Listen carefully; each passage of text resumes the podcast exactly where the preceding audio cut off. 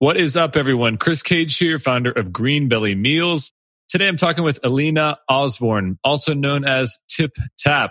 Alina through hiked the PCT from Mexico to Canada in 2019 and is a filmmaker. You might have seen some of her beautifully shot and edited videos on YouTube. If you haven't already, you should check out her short film called It Is the People on YouTube. You'll see exactly what I mean about the quality of videos she produces certainly made me want to do another through hike. Today we're going to talk about New Zealand, which is where Alina is from, through hiking the PCT, her filming experience, and a lot more fun stuff.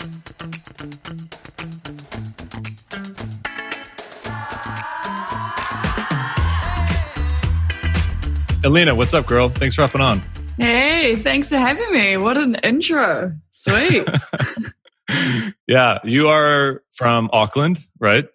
Yep, that's right. Out west. And is that where you are right now? Yeah, yeah. I'm currently in Titirangi, which is yeah one of the suburbs um, in Auckland. Cool, cool.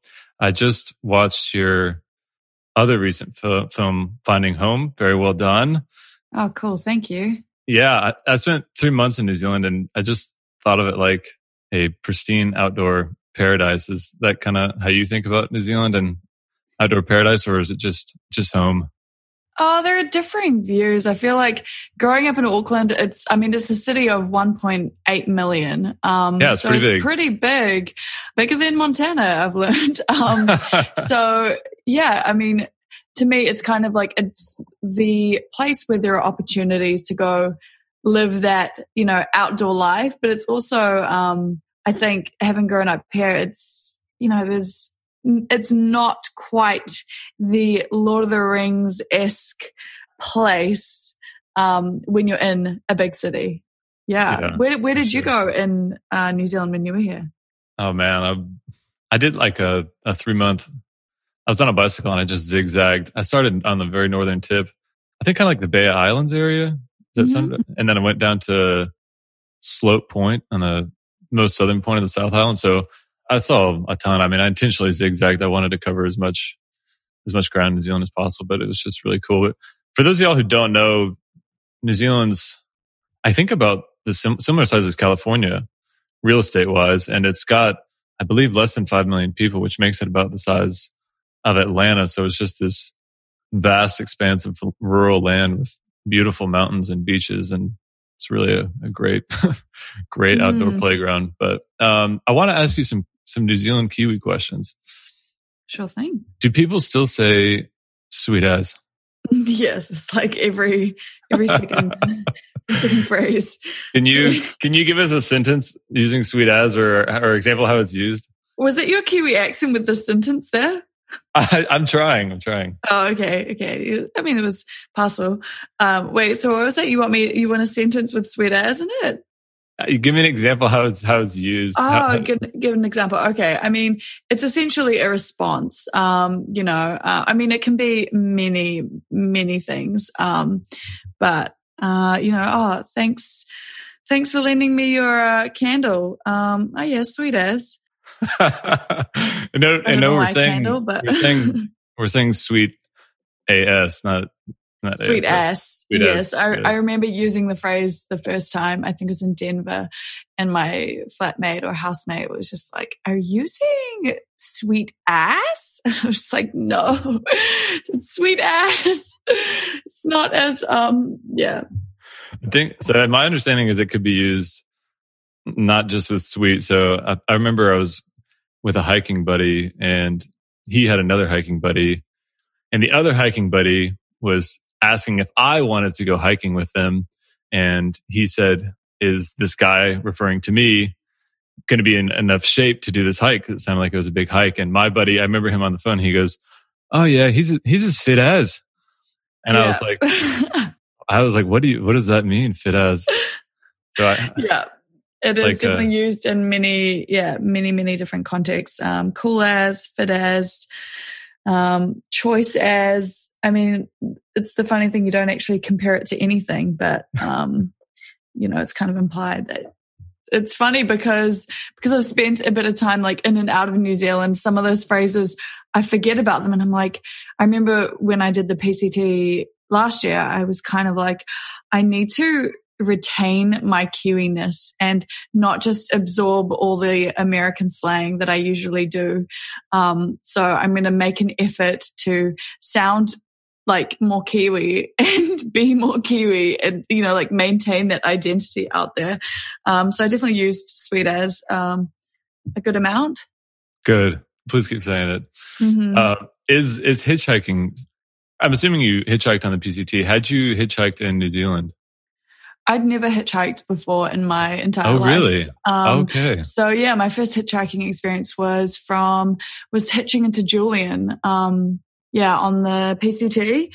Um, and my first hitchhiking experience solo was, I think, in Big Bear Lake, um, yeah, in California. But no, I still have not hitchhiked in New Zealand. But from what I've heard from everybody who's hitchhiked here is that it's super easy, super chill. And because I know Kiwis are, yeah, pretty, um, chill like that, I, um, am pretty, I'm not worried about it. And I'm kind of excited to, yeah, have my first hitching experience down here. I actually did pick up my first hitchhiker this year in June, which was also a cool experience.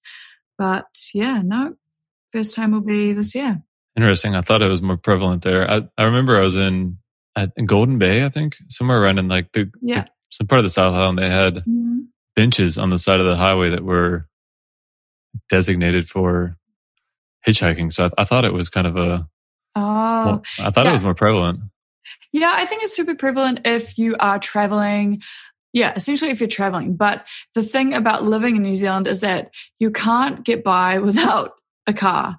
Um, especially if you live in Auckland, the public transport system isn't great at all. So you kind of, you just need a car. Um, and because of that, you know, I've always been able to drive myself places. So I haven't really had the need to hitchhike. Um, and maybe that's just an Auckland thing. And it's why, um, that's why the rest of New Zealand calls Aucklanders Jaffas. Um, I don't know if you've come across that phrase. phrase, no, um, but um, I don't know if you swear on this podcast. Do, do what you need to do um, well, Jaffa is essentially it's just another fucking Aucklander um, because there are so many of us. Uh, that's why I proudly state that I'm from West Auckland because I feel like West Auckland has a bit of a better rap. Um, within do, the rest do, you need to clarify that as oh yes every time and it's, it's, like oh if i'm traveling new zealand and somebody says oh where are you from and i'm like oh auckland and they're kind of like oh and i'm like oh west auckland and they're like oh, okay okay. There's like some redeeming quality there. Um, nice. I remember when I was talking about going down to New Zealand, every now and then conversation would get brought up that so and so had been to New Zealand and they kept comparing it to the way the US was back in the 50s, which of course neither of us can actually, you know, ex- knew or could experience what the 1950s were like in the States. But I definitely got this sense that New Zealand was safer and subsequently Kiwi seemed to have a lot less reservations about meeting people. And I really remember being able to, uh, when I was like cycling down the length of New Zealand, a lot of times at the end of the day, I would just pull my bike off on the side of the road. And if it was not rural enough where I could just camp out, I would go and knock on a farmer's door. And not every time, but most of the time, the farmer would say, instead of camping out on my property, why don't you just take my spare bedroom? And it was like, just a really bizarrely nice and friendly environment. Did you feel like mm-hmm. there was mm-hmm. any big friendliness gap or anything like that when you were coming to the States? I've definitely heard that as well um, about New Zealand being like the States in the 50s. Um, uh, and I think New Zealanders are kind of, um, I don't know, I guess there's a kind of level of trust that people still have with each other. Um, like I'm happy to, if I'm in a cafe and it might also be my nature, but I think it's kind of an inherently Kiwi thing is that you're pretty chill with leaving your bag somewhere and saying, Oh, hey, can you look after this? Um, or can you just watch my stuff? Um, and yeah, I think there is that level of, um, yeah, trust that still exists with strangers. I think the big difference is that in the States, people sue each other and people are held more accountable. So I feel like there's probably that that people think about when um, you know they're allowing mm-hmm. people to use their things or they don't want to be held responsible for somebody else's stuff. Um, I think that plays a big part in the culture of it. But in terms of friendliness, I find that like, I mean, I know also America has, a, you know, the States is a bad rap, but depending on where you go and the circles you meet, I find people in the States really, really friendly and really open. And um, I love, I've always loved the depth of conversations I've been able to have with people in the States um, from just meeting them. Um, and I think that's a trait that um, is often overlooked. Nice, uh, nice to hear, and I I feel like I'd like to agree with that. I feel like a, lot of times living abroad, I, I, think Americans in general are extroverted and and friendly, but might have a little more reservations than some of the Kiwis. But I think you also bring a good point about how litigious the U.S. is. It's like a lot of people have a lot more reservations because they're afraid they're going to get sued. You know, mm-hmm. it's, it's kind of sucks. But yeah, I thought Kiwis were just so so nice and warm and inviting. Mm, there's definitely a sense of when I, whenever I've returned to New Zealand, that, you know, there's this kind of sense of relief and like weight off my shoulders that, oh, I'm home. Like I'm safe. I don't have to worry about these things. I don't have to be on edge about some things. Um, yeah. And I just, I remember an experience I had in the States with like the post office and everything being very, very meticulous. And I didn't get one thing right. So I had to go to the back of the long line again. And I was kind of like, this would never happen in New Zealand. If you had a little thing wrong, the post office person would be like, oh, here, I'll help you out. And, and maybe that was just my experience in New York, but um, that was kind of something that I was like, man, it's yeah, so it's like the whole country has like a small town vibe. Mm, mm-hmm. Uh, do all right. Another thing. Do most people you know own a dryer, as in a washer dryer? Uh, yeah. Um, but most of us kind of just um hang the clothes kind of like on our sheep, and they kind of run around the field. Um, and then that's kind of the best way to dry your clothes out. On your sheep? What? Yeah, no, I'm just taking the piss. Um, so um, I was like, I think about on your on a sheep. I was like, oh, you said sheep. No, you said sheep. Uh, yeah, yeah, no, I said sheep. Um, no, I think that's another thing I really love about being from New Zealand and coming over to the States is kind of you can make any shit up and people generally believe you, especially if you keep a really straight face and um yeah, really flat tone. Like I. Um I had, I had a great, great time with my trail family. um yeah.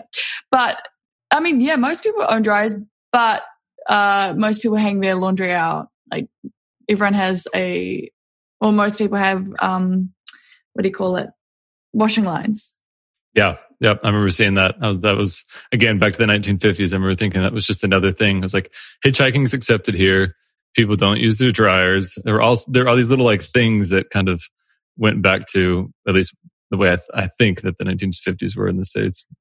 Yeah. Yeah. It was, it was, that was actually an element of a little bit of culture shock for me the first time I came to the States is that there was there were no washing lines and um, I would put my washing straight from the um, washer into the dryer. And I was just like, what? Like that uses so much electricity and power. And yeah, then I got used to it and I was like, wow.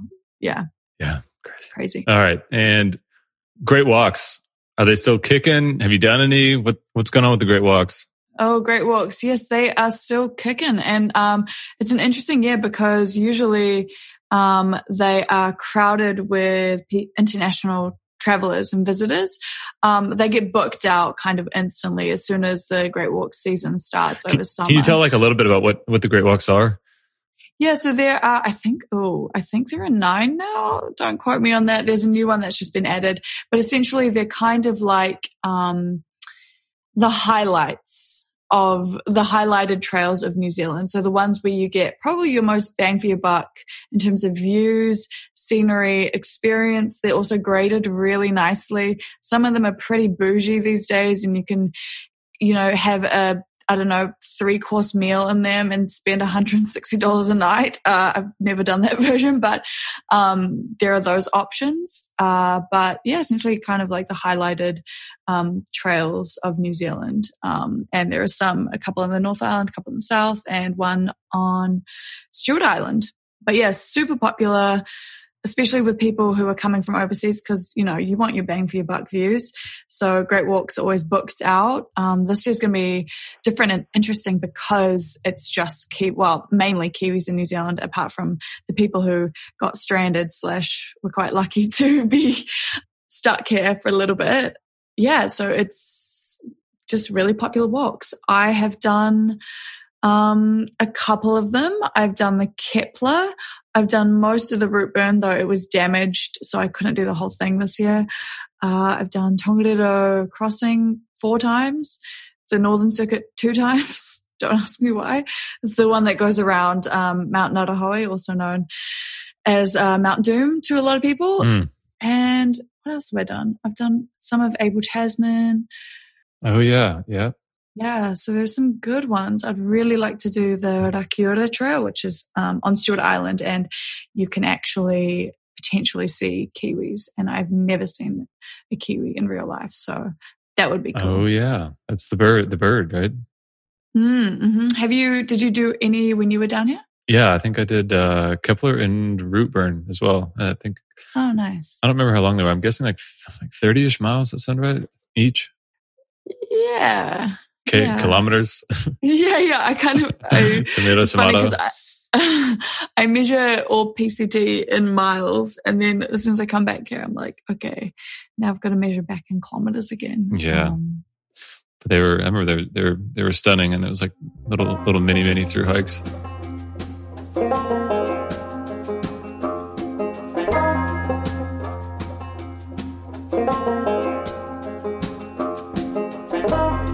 All right, enough about New Zealand. Let's talk a little about you. Uh, so, from being raised in New Zealand, catch us up on when you decided to hike the PCT, a mini kind of timeline, if you will.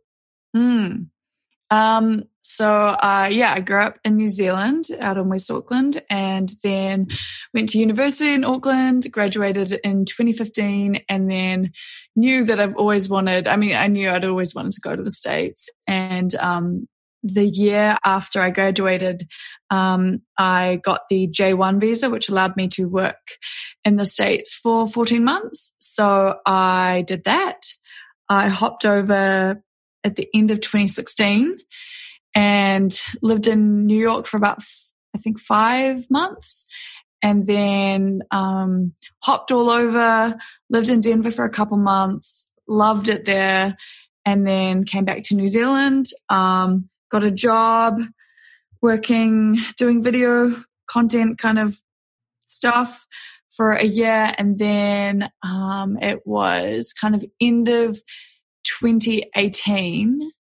Yeah, end of 2018, where um, I guess a lot of things happened um, in terms of kind of like new chapters or end of chapters per se. I remember reading about the PCT back in I mean, I read the book Wild, which is the most basic answer I know. Yeah. um, back in, I must have been like 16 or 17. And the main thing I got from that book was that I just remember in the first chapter or so, and I was like, wow, there's a trail that goes from Mexico to Canada.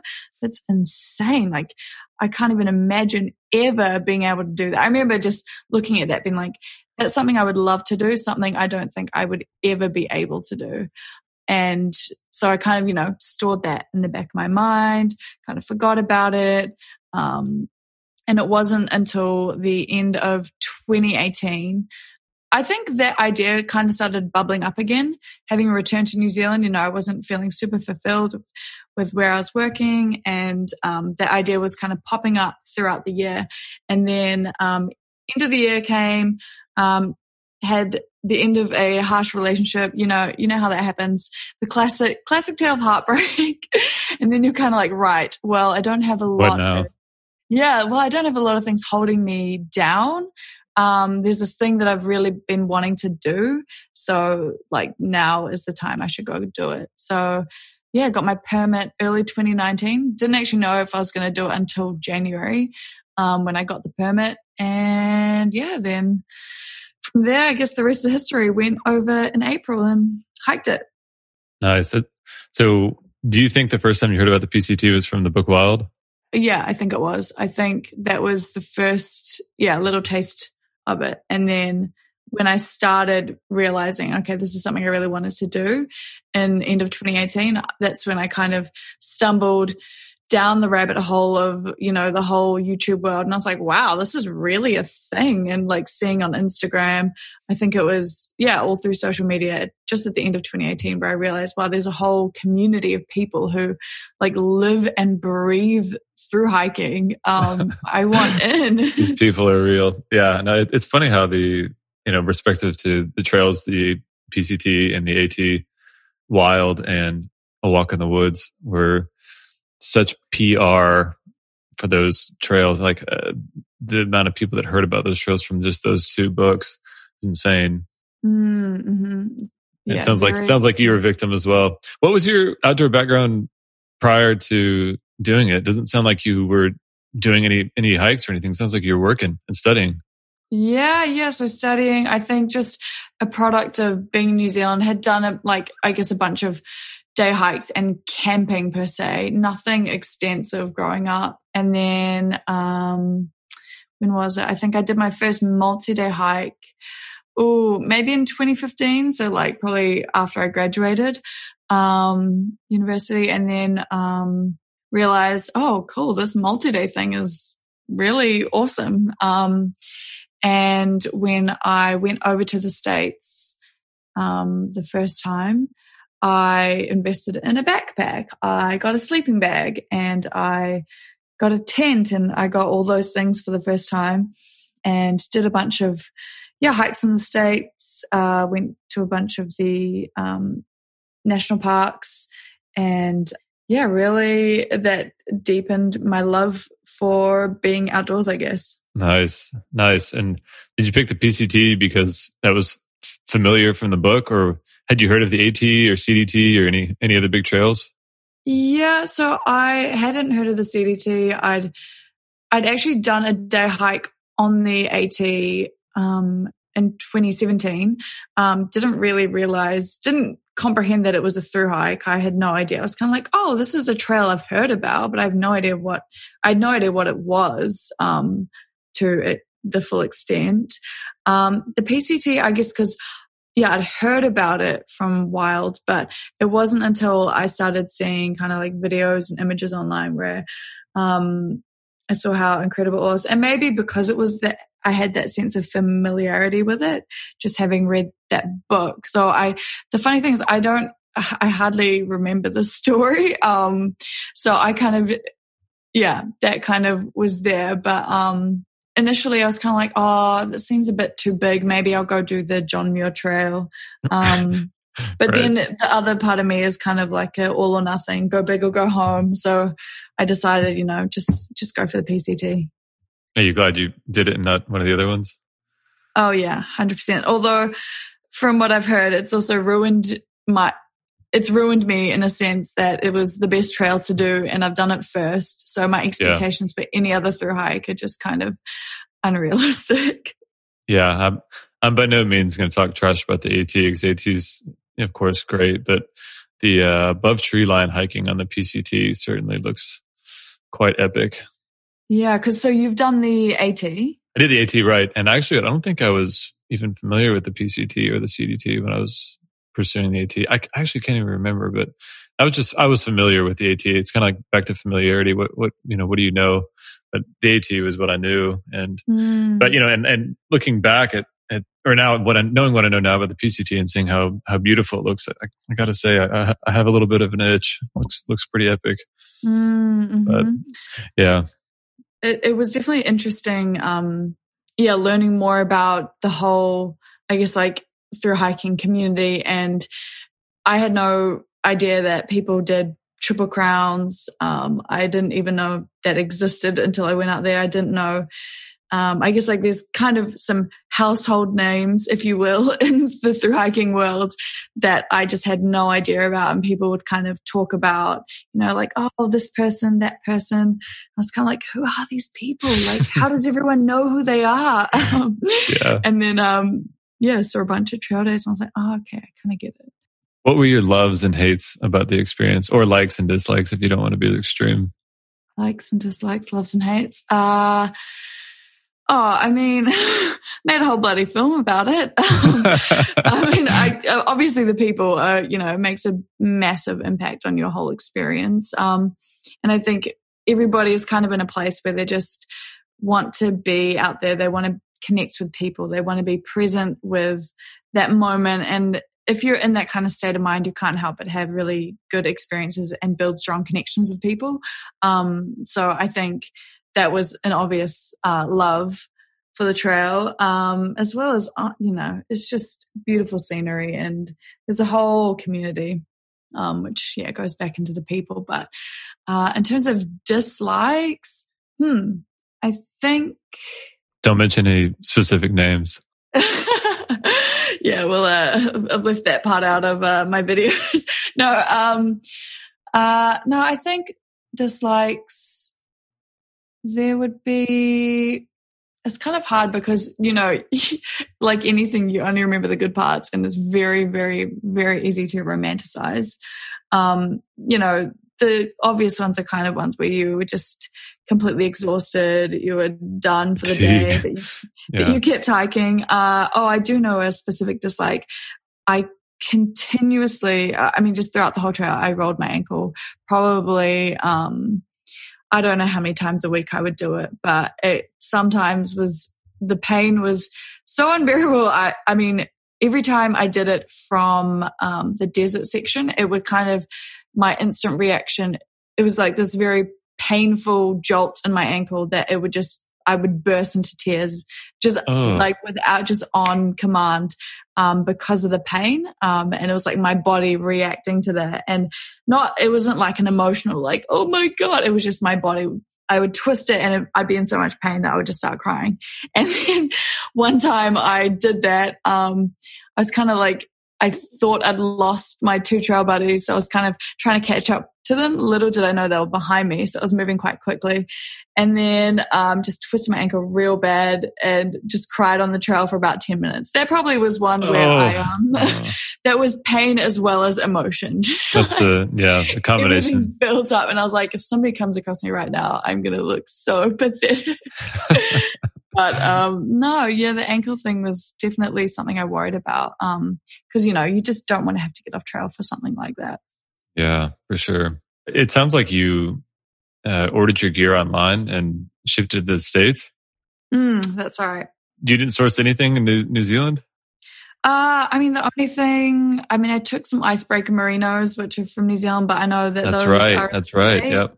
Do you have like the, do you remember the possum, possum hair? Is that a thing down there? Oh, uh, yeah. Yeah. It's funny because possums are a pest in New Zealand because they exactly. Yeah. But in Australia, they're a, um, what do you call it? Like protected species. But if you see a possum in New Zealand, you you swerve to hit it. In Australia, you swerve to miss it, um, which is very yeah, it's it's pretty funny. But um, no, I didn't take any of that. Um, no, I didn't take much. I mean, I took a silverfin buff. Um, my sister made me a merino, uh, merino beanie, merino, uh, merino beanie, and that was kind of it. Uh, I think I just got swept up in this whole like, oh, I need I need all the things that everybody has to make it out there. Uh, and having now had a through hike under my belt, I'm kind of more willing to try different things and experiment with different gear. Um, and definitely now being in New Zealand, want to source more locally and try out Kiwi gear as well. Yeah. What's the, I feel like there's an REI kind of equivalent down there. What was it called? Yeah, there are two. There's Macpac and there's Kathmandu. Kathmandu, that's what I was thinking of. Hmm yeah, I, I got to say, I, I, remember thinking the selection was was definitely less, and the uh, the price I felt like was pretty expensive. So I imagine yeah. it made more sense to source it in the states. Mm-hmm. Yeah, and I just the worlds of kind of lightweight or even, I mean, ultralight isn't isn't really a thing here. Um, there are no kind of cottage companies, and um, yeah, so it's still making its way down here, I think, because um, there's still a pretty traditional mindset in terms of hiking or tramping, as it's known here. Tramping, yeah. Except I've I've never used tramping, which is funny. I always use hiking, uh, but I mean tramp, yeah. Do you popular. say do you say bush bushwalk? Is that a thing, or is that Australian? Bushwalk. Oh yeah, yeah. No? I guess so. maybe I'm just very um, conditioned and indoctrinated by the American oh, way. Man. Americans. Mm-hmm.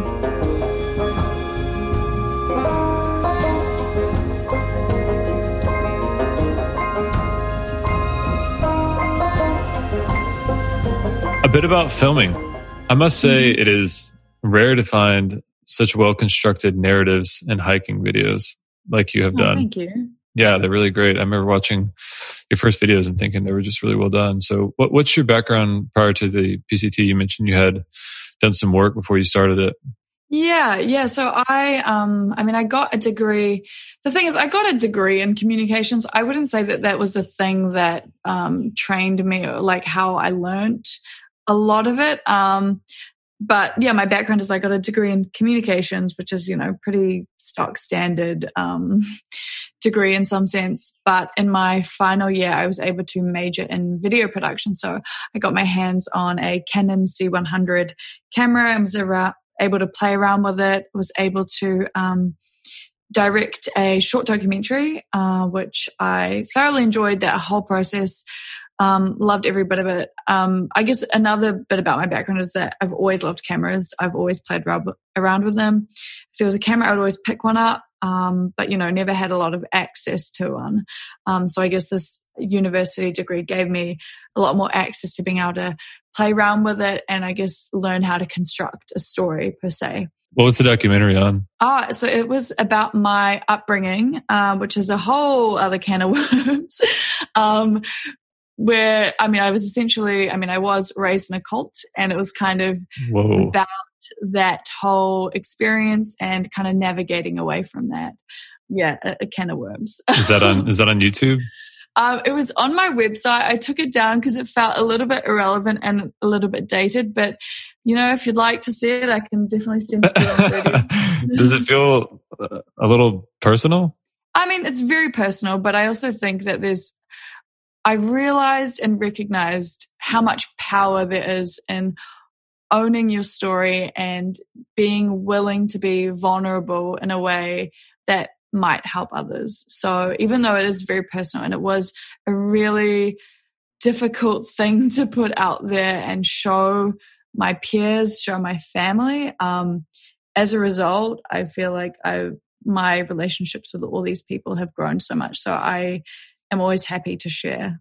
Oh, cool. Good on you. So then after university, I got a um, job just editing very basic videos, like the most basic editing you could think of um, for a startup edutech company. And they were kind of just, yeah, there were like 10 of us in this tiny kind of sweatshop of an office. And I was there for the very, very early stages. They seemed like they wanted more video content, but they didn't think they had anyone capable. And I said, like, hey, I, I can use a camera. I can go do Check these me things. Out. Yeah, I can do more than edit, put a title on a video and export. Um, so they trusted me and gave me the tools to um, film some videos. And I actually continued working for that company when I went to the States. So um, I went over there, and um, their whole focus is getting students into colleges overseas. I guess the big focus on US colleges um, as well as some in the UK. Um, but yeah, big focus on the Ivy Leagues. So when I went over there, um, I said, hey, I could go film students, like start filming like a day in the life of a law student at Harvard. Um, and they were like, cool, yep, go for it. So the first I did by myself, and then from then on. Wow, that's all, look at you. That's awesome. Yeah, no, it was really sweet. I surprisingly have been to most of the colleges in the States, um, places I never thought I would go, you know, like walking through the halls of, I don't know, Harvard and Yale and Duke and Brown and all those places, just filming um, students, meeting really interesting people. Um, and so was able to work with two other guys and we would just go around to these colleges and um, yeah meet these students talk to them about it and kind of um, put that on the youtube channel we created for this company and then um, I guess that was a big part of me learning how to navigate story, navigate filming, editing, being very on the fly, and also just talking to people and interviewing people. I think that was a big skill to develop as well because you know, if somebody's uncomfortable on the camera, that really, really does come across. So mm. learning how to kind of build rapport with people and chat to them um, on the camera. So I did that for about a year till I got back to New Zealand. Um, and then that company was still here, but because I didn't have the opportunity to go film in cool places, I was kind of like, okay, I've realized I've got to the end of my learning in this role. So I'm going to leave this company now. And then I started um, working surprisingly for the New Zealand Police. I went on working for them and um, doing a similar thing. They wanted someone to create some more video content, so I suggested, "Hey, why don't we uh, start a YouTube channel?" give me give me an example of like a what kind of what kind of video would you make for the police? Um, so I suggested it was actually the same similar pattern where I was kind of like, I know that you know obviously police there's a lot of controversy around um, you know the whole organization the organizations as a whole and what they mean in society etc etc um, i think there's probably a little bit of a different culture in new zealand um, and it probably plays into the fact that i guess in general kiwis are more chill so police um, have maybe a different approach are also not armed yeah. and uh, yeah so i went in and was like, you know, the biggest thing with police is that all you see is a uniform. You don't see them as human beings. You see them, you see that, you know, the blue pants, blue shirt. Um, so what's, like, what's a better way to humanize a police officer than to actually learn who they are, show like kind of a day in the life of their role, give a taste of their personality. That's something that people can connect with. Um, and also, if a young person was looking at joining the police, you know, they wanted more insight into what a particular role would look like. Mm. So, yeah, I started kind of making a day in the life videos for different roles within within the police, which yeah, I got a lot of insight. You know, would go on ride alongs, go up in the Eagle helicopter and um, go at nighttime with them and just film them. Um, and yeah, got very exposed to I guess, what happens in at nighttime in society, really. Right. Well, and I'm guessing you learned a lot about telling a story. Yeah, yeah, definitely learned how to. Yeah, it's the same thing, especially with police officers.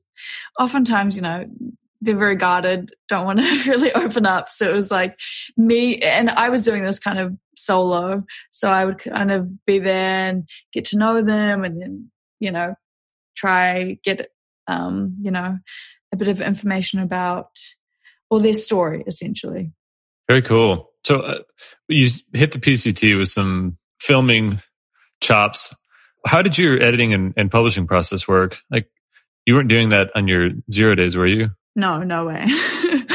um, I was like, I, I remember my zero days were precious. I was like, do oh not. I was like, I need to eat. I need to get laundry. I need to shower. I don't could not even fathom trying to edit a professional looking video. Oh, 100%. Those those moments are sacred. Um, I would never trade it for um, yeah, editing anything. I think I mean, I didn't even have a backup system, but yeah, I only edited and processed everything um, when I returned back to New Zealand. What was your release time in between them then? How, how did you chop them up into episodes like you did? Yeah, so I uh when I got back I um took a couple weeks to do I don't actually know how long I left it, but um not that long because I think I posted my It Is the People film probably a month after returning home. But I yeah, went through kind of all my videos, watched everything and you know cried. just like, oh my God, I miss it. Um and then started realizing or started seeing the story I wanted to tell. Um, and then I, the first thing I did was I made the It Is the People film, um, and kind of just, I guess it was just almost like a, um, just stream of consciousness. That's the one I'm thinking of. It was okay. almost that in terms of narration, um, just how I was feeling, um, and making that film allowed me to process and sort through all the videos that I'd shot. Um, and that was the only video I was going to make. I was just going to post that and leave it. Oh, interesting. I didn't connect all those dots. I thought you were, uh, I don't use the word vlogging, but I thought you were posting videos along the way. I didn't hear about you obviously until after your hike, which I guess that makes sense because you weren't posting videos until after your hike. That's right. Yeah, yeah. So I'd only posted the It Is the People film and just left so, it. So you then, just you just decided I'm going to film myself along the PCT, and then when I finish, I'm going to create maybe create a video. Yeah, yeah. That was exactly it. And then once you created It Is the People, you said, okay, I've got all this other footage. Maybe I could make some more stuff. Yeah, yeah. That was that was exactly it. Interesting. Yeah. So I'd filmed um, I think going into it, I thought, oh, maybe I'll make some videos along the way. On day one, I was like, there's no way in hell I'm making any videos along the way. No yeah. way. Um, but I just continued filming um, just because I enjoy it and it's kind of like, I guess, an extension of me. Um, and I guess, yeah, that's kind of, that was my approach. You know, I, I'm enjoying this. I'm going to keep doing it. Cool.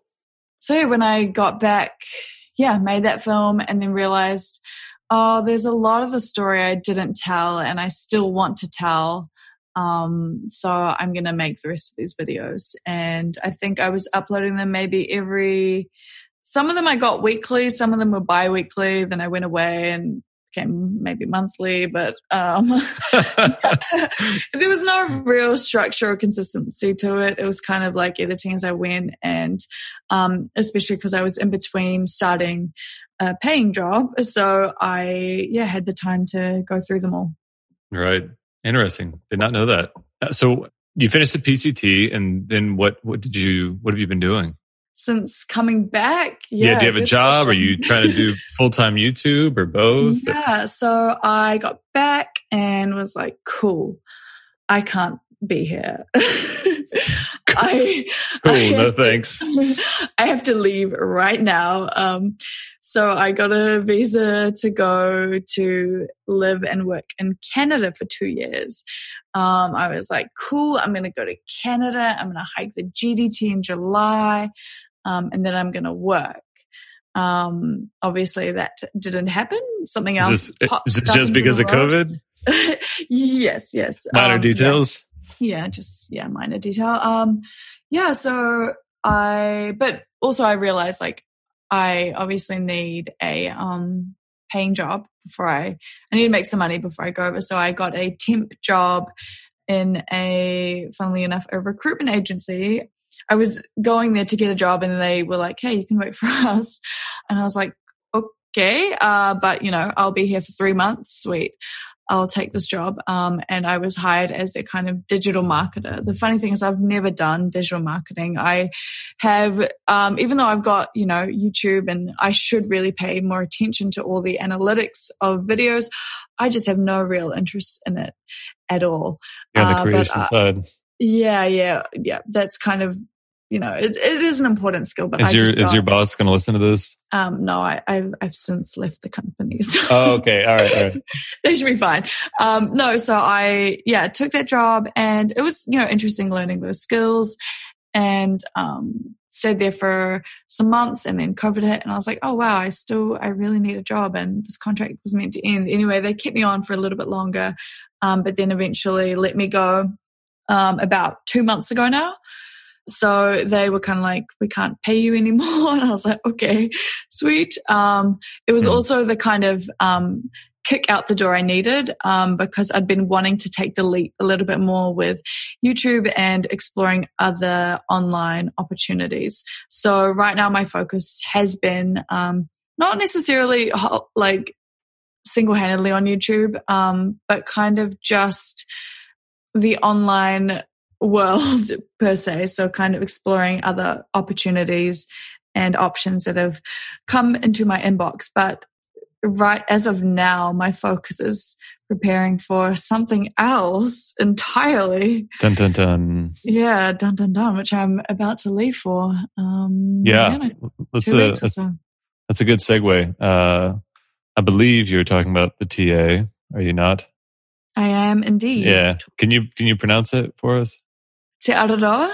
Te Araroa. Araroa. Yeah, it's it's the rolling of the R's that is quite hard. And I yeah, I, was gonna, I heard you pronounce it on a video, and I was like, when I was there, everybody was saying Te Aurora. Like, I guess it's the real like, yeah.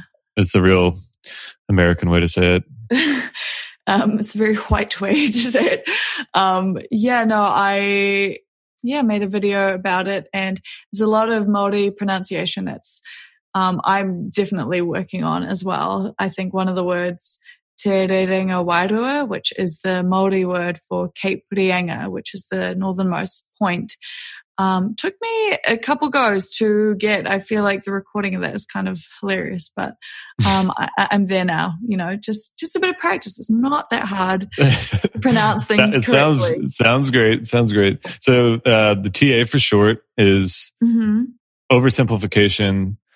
The PCT of New Zealand. So it's another through hike in New Zealand, North Island, South Island, and uh, how long is the distance?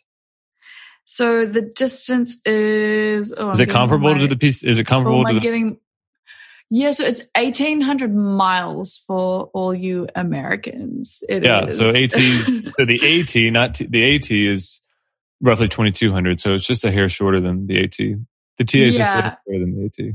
Yeah, and it's so that's 3,000 kilometers. So PCT is 4,270 kilometers, TA is 3,000 kilometers. Um, yeah, think, but, so. but, but the Are you stoked or what's the, what, what's the, what's the vibe? What's, Am I so stoked? I, so I, I remember like when I was there, there was, I was, I don't remember, I was somewhere in the middle of the North Island.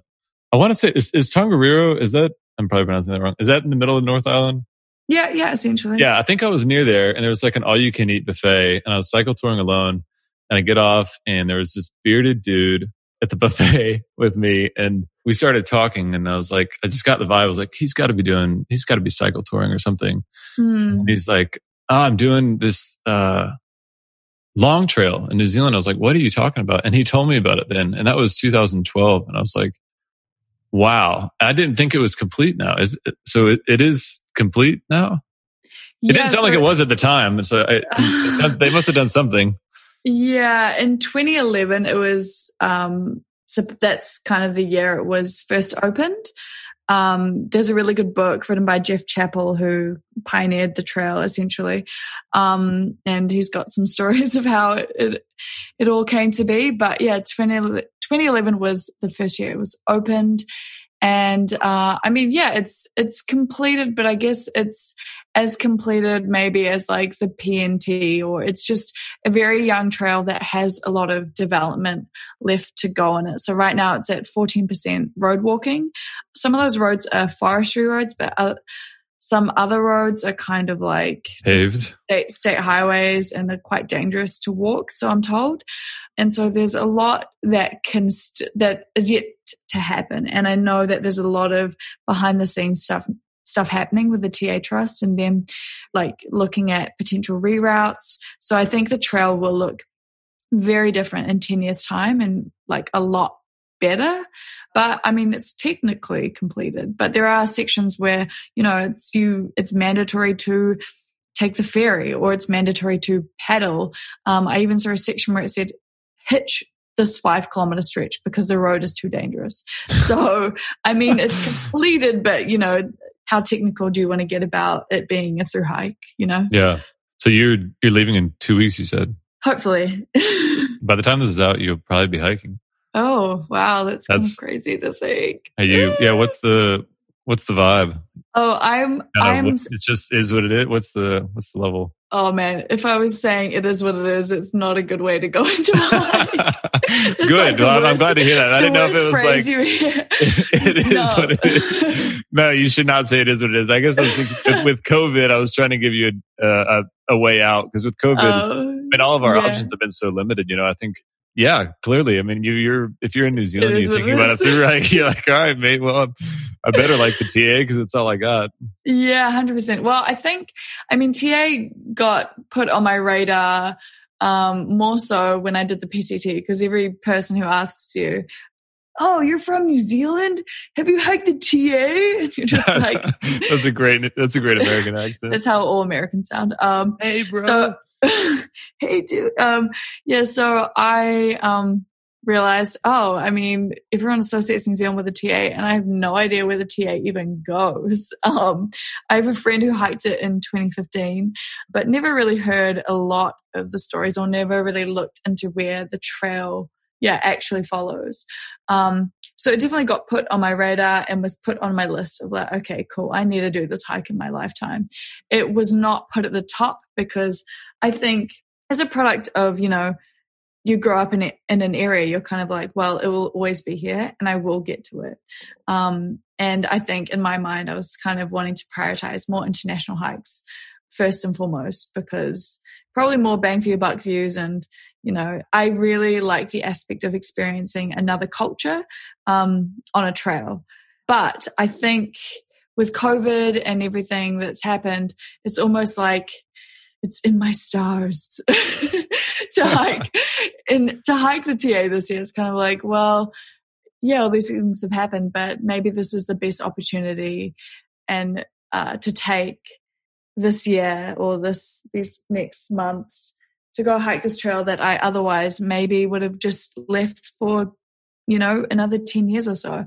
And if I can in some way um, have some hand in helping develop this trail, you know, bring more awareness to it, then I would, you know, love to be a part of that. Yeah, for sure. I guess, yeah, and you won't have to worry about any bears or anything down there, right? Yeah, no bears, no poison ivy, no snakes. Snakes. No, yeah. No, nothing. What are you going to do for the? Are you going to do the filming the same way, uh, the way you did the PCT? Or are you going to try to do some along the way? Yeah, um, I think. Or is I, that a big assumption already? Are you going to? Are you going to? I presume you're going to be filming. um, yeah, I mean, like I said, the I feel like a camera to me is kind of an extension of me, so I, I would feel wrong. It would feel wrong with that one. Um, yeah, I think I'm going to take a pretty similar approach. I think that um, it's it's kind of a little bit intimidating because because I, I feel this pressure on myself to kind of maybe improve to just up the quality a bit, which is good. I also recognize that if filming becomes too forefront, it will completely hinder my experience and take away from, you know, the the whole feeling of being out there. So I'm aware of that going into it and kind of just thinking, you know, I've got to be aware of that balance and making sure that overall I am making the hike and the experience the reason I'm out there, not not for filming, not for anything else, but to go have this experience. Good on you. Well, stoked for the for the through hike for you. Not it is what it is. it is what it, yeah, and, and, and also it, it is what it is. You know, you're just gonna yeah. make two. Yeah, um, just just another through hike. I guess I got to do one. So you got hiking, filming. What else are you jamming on? What are your other things? Jamming on right now? Yeah. What else? You, what else do you jam on in your day to day? In my day to day, so I guess right now, um, yeah, it's been that balance of working towards this through hike, kind of setting myself up online in a sense and building relationships. There are some things that are undisclosed currently um, or not quite ready to be, I guess, talked about. But um, what a teaser! What a teaser! one thing I'm hoping to do is kind of, um, I don't know, be a source of information for people who, um, I don't know, who want to put together kind of their stories of adventure um, and maybe film it through hike or even just like travel. I feel like a lot of us have these hard drives full of footage sitting at home and we're like, what do we do with it? What do we, where the hell do I start um, in building a story or kind of putting together something? So that's something I, in the future, would hope to and maybe am currently working on. Uh, watch a space, but um, is that is that our is that our tease? That's that is the that is the teaser. Um, that sounds cool. I think that's um, seems like a lot of people are hiking. They want some sort of documentation and you know have no way to compile that. Yeah, yeah, and I think it's just a thing of the overwhelm. Um, but yeah, no, that's um what I guess has been taking up some time as well as I guess lining stuff up with video. well, cool, cool. I think that's that's wrapping it up. So, what's the best way for folks to follow or keep in touch with you? So, uh, there's, I guess, yeah, my YouTube channel. Um, I probably won't be super active on that um, for the next couple months.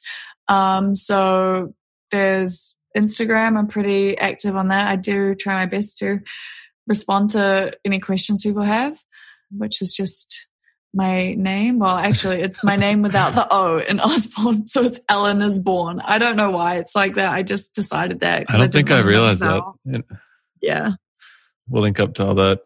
But thanks so much for your time, Lena. It's been uh, good talking to you. I've been a fan of the videos and I'll be stoked to see the, the TA. Sweet. No, thanks so much. It's been, it's been great having you on. All right. There you have it, Alina Osborne, aka Tip Tap. Check out her epic YouTube videos or follow her adventures on Instagram. Sweet as. This is Chris Cage, founder of Greenbelly Meals, signing out. Peace.